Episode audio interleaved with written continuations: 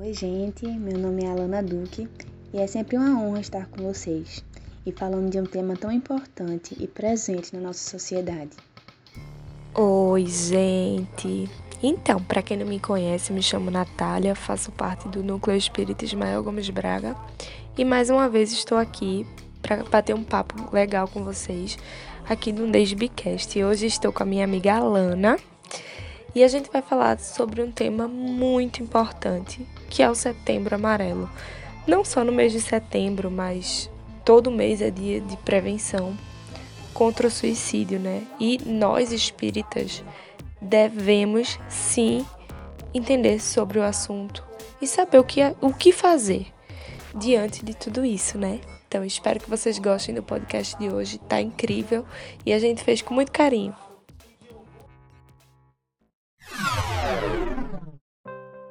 Gente, antes da gente realmente começar o tema, o que é que o Espiritismo fala sobre o suicídio, eu acho interessante a gente se situar e saber o porquê que existe o Setembro Amarelo, né?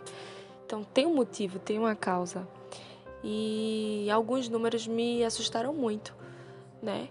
Quando eu fui estudar mais adentro sobre o tema. E a OMS declarou que a cada 40 segundos no mundo acontece um suicídio.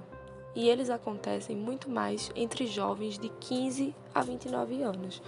Né? E o que é mais intrigante é que esses suicídios acontecem em países de alta renda. Então, assim, são mais de 800 mil pessoas mortas decorrentes do suicídio. Porque a sociedade não sabe lidar com esse problema né? Os países eles não, não fazem estratégias, eles não educam a população para que a gente saiba lidar com essas pessoas, sabe, que estão passando por esse momento de sofrimento, de tristeza, que precisam ser acolhidas, né, de forma branda e coerente. Com um assunto tão importante, é, temos conhecimento né, de alguns projetos que auxiliam todas aquelas pessoas estão passando por dificuldades, não só pensamentos suicidas, mas também com depressão, com ansiedade, com algum conflito interno e externo e precisa desabafar com alguém. Então esses projetos servem para isso. É muito importante que quem não quer falar com a família, quem não quer falar com um amigo, fale com essas pessoas. Então existe o projeto, o CVV, né, o famoso CVV, que é o Centro de Valorização da Vida, ele realiza apoio emocional e prevenção do suicídio. Atende de forma voluntariamente e de forma gratuita todas as pessoas que querem e precisam conversar, por total sigilo. Então eles disponibilizam e-mail e chat, certo? E o telefone é 188. Não se esqueça, 188. Caso vocês queiram mais alguma informação, é só entrar no site cvv.org.br. Também existe o espiritismo.net, tá? Que é o auxílio de atendimento fraterno e pedido de prece online. Também possui chat e e-mail. Qual a diferença entre o CVV e o espiritismo.net? O CVV vai dar uma visão psicológica da conversa sem ser a visão espírita. Já o espiritismo.net, o atendimento fraterno, vai dar aquela visão na concepção espírita, vai dar acolhimento naquela visão né, da nossa doutrina. Então, quem quiser, né, espiritismo.net é só entrar no site e ir na aba de preciso de ajuda. E aí vocês vão encontrar o número, o telefone, tudo bem direitinho. Fora isso, também temos o auxílio fraterno, né, o atendimento fraterno na nossa casa, que é o Núcleo Espírita Ismael Gomes Braga. E por causa da pandemia, também estamos né, usando o telefone. Esses telefones e os horários das conversas tem disponível no Insta deles, tá certo? Que é o NE Ismael Gomes Braga. Ou seja, o N é de núcleo e é de espírito, certo? Então é arroba NE Ismael Gomes Braga. E essas outras informações, que é um site de acolhimento, de conversa, de conhecer mais também um pouquinho desse pensamento de acolhimento, de frases, de palestras, vocês podem acessar o valorização da vida.febnet.org.br. tá certo? Então é muito importante que sejam divulgados esses projetos, que eles existem para auxiliar vocês, todos nós, na verdade, né? Quando a gente se depara com alguém que se suicidou, né, e a sociedade mostra isso, a primeira coisa que vem na nossa cabeça sempre é: mas por que Fulaninho fez isso? Ele tinha uma vida tão boa, ou então era uma pessoa tão boa, é, parecia tão feliz. E aí que tá, parecia tão feliz, né? Porque a gente sabe, ou pelo menos vocês vão saber agora, né, que existem motivações para que uma pessoa pense em tirar a própria vida, né? E essas motivações elas podem ser culturais, é, sociológicas e até internas. Né? E a primeira pessoa que falou sobre isso foi um filósofo, um estudioso da sociedade, né? um sociólogo também, e foi Durkheim. Ele dividiu o suicídio em três tipos. Né? O primeiro deles é o suicídio egoísta, que é aquele que a sociedade mais conhece, né? Que é quando a pessoa ela passa por pelo processo de, de, isolamento, né? Ela já vem com essa personalidade de, de estar mais isolada, de viver o próprio mundo, é, de não compartilhar as emoções e de repente a gente se pega sem essa pessoa, né? Esse suicídio ele é considerado suicídio egoísta.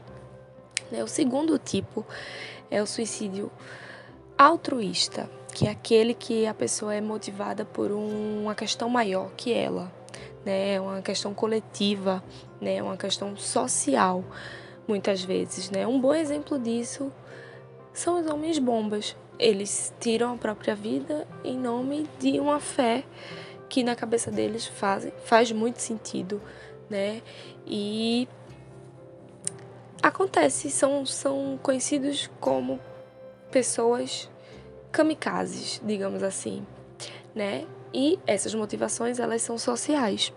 E o terceiro tipo é o suicídio anômico, que também caminha junto com, com o egoísta, mas normalmente é essa pessoa passa por algum trauma, por alguma mudança repentina na rotina, né? E não conseguem lidar com isso.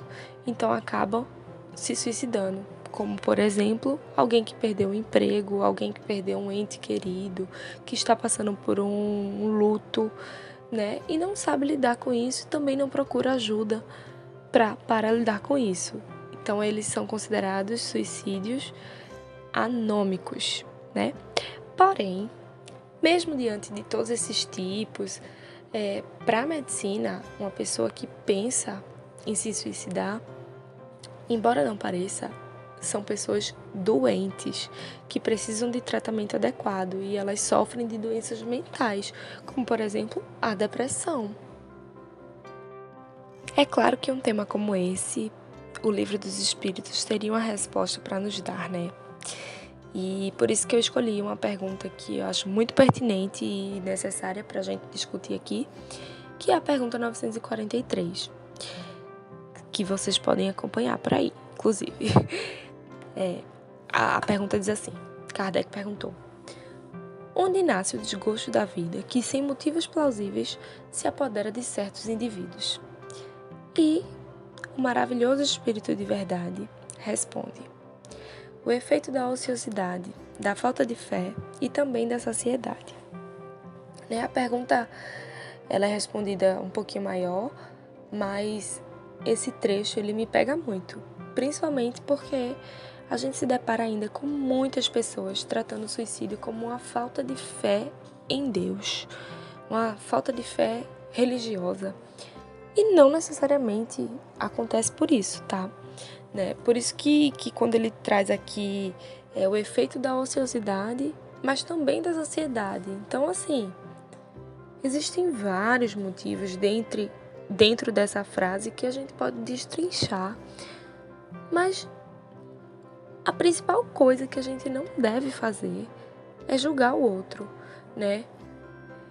Principalmente nesse período, né? Para nós espíritas, nós não estamos isentos de passar por isso. Então, assim, eu posso passar um dia por isso, sabe? você que está assistindo, escutando, na verdade, também pode passar por isso. Então, assim, tenha muito cuidado quando for lidar com essas questões e como vai é, apresentar soluções para essas pessoas, porque uma palavra ela pode mudar tudo, né? E é importante a gente saber como agir diante dessas situações. Continuando com o Livro dos Espíritos, a pergunta 944. O homem tem o direito de dispor da sua própria vida? Não, só Deus tem esse direito. O suicídio voluntário é uma transgressão dessa lei. E aí perguntam: o suicídio não é sempre voluntário? E a resposta dos espíritos: o louco que se mata não sabe o que faz. Então, o que ele quer dizer? O suicídio voluntário é aquele que a pessoa tem consciência do que está fazendo, né? Então, quando ele fala do louco, ele já não tem mais consciência daquele ato. Então, em cada momento é dadas as consequências pelos seus atos, individualmente. Cada caso é um caso. Quando temos a pergunta 952. O homem que perece vítima do abuso de paixões que ele sabe dever apressar o seu fim, mas as quais ele não tem mais o poder de resistir, porque o hábito fez delas verdadeiras necessidades físicas. Comete um suicídio? Como assim, né? Hábitos. Esses hábitos são os vícios, né? E aí a espiritualidade responde: é um suicídio moral. Não compreendeis que o homem é duplamente culpado nesse caso? Há nele a falta de coragem e animalidade, e além disso, o esquecimento de Deus. Kardec pergunta: É mais ou menos culpado que aquele que tira a si mesmo a vida do desespero? A resposta: É mais culpado, porque tem tempo de raciocinar sobre o seu suicídio, no que o faz instantaneamente, algumas vezes, uma espécie de descaminho ligado à loucura. O outro será muito mais punido, porque as penas são sempre proporcionais à consciência que se tem das faltas cometidas. Então a gente volta um pouquinho que eu falei na pergunta 944. É um tema muito delicado e muito amplo, né? E no livro dos Espíritos, ele fala das consequências do suicídio sobre aquele espírito. E aí um trechinho ele fala: as consequências do suicídio são muito diversas, não apenas fixadas, e em todos os casos são sempre relativas às causas que o provocaram. Mas uma consequência a qual o suicida não pode fugir é o do desapontamento. De resto, a sorte não é a mesma para todos, depende das circunstâncias. Alguns espiam a sua falta imediatamente, outros em uma nova existência, que será pior do que aquela cujo curso interromperam. Então, as consequências, como já foi dito, é dado individualmente, mas que todos que cometem é uma provação muito difícil e que muitos buscam a melhora, né, o fim daqueles conflitos internos, mas se desapontam. Vêem que aquela vida não acaba ali. E aí tem as consequências. Mais uma vez chegamos ao fim do nosso Nesbicast, né? E antes de me despedir 100%, eu queria deixar uma mensagem que tem tudo a ver com o tema, né? E acho que é bom para a gente refletir. Está no Evangelho segundo o Espiritismo, capítulo 5, item 14. A mensagem diz assim: A calma e a resignação adquiridas na maneira de considerar a vida terrestre e a confiança no futuro dão ao espírito uma serenidade que é o melhor preservativo contra a loucura e o suicídio. Então é isso, gente. Vamos ter calma diante das situações da vida. Eu sei que não é fácil, eu sei que não vai ser a palavra calma que vai fazer vocês se acalmarem.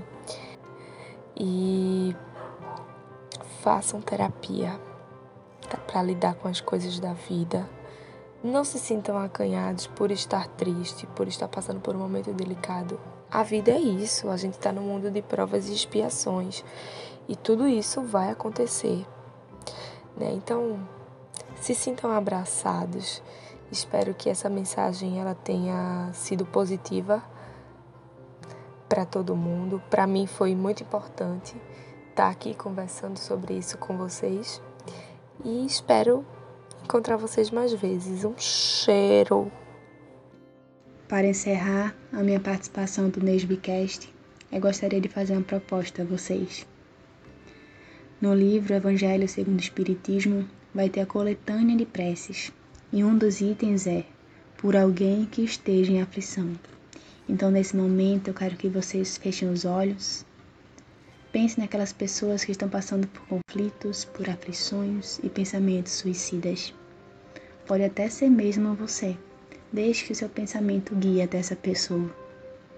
Feche os olhos e pense: Meu Deus, cuja bondade é infinita, dignai-vos abrandar a amargura das posições de quem sofre.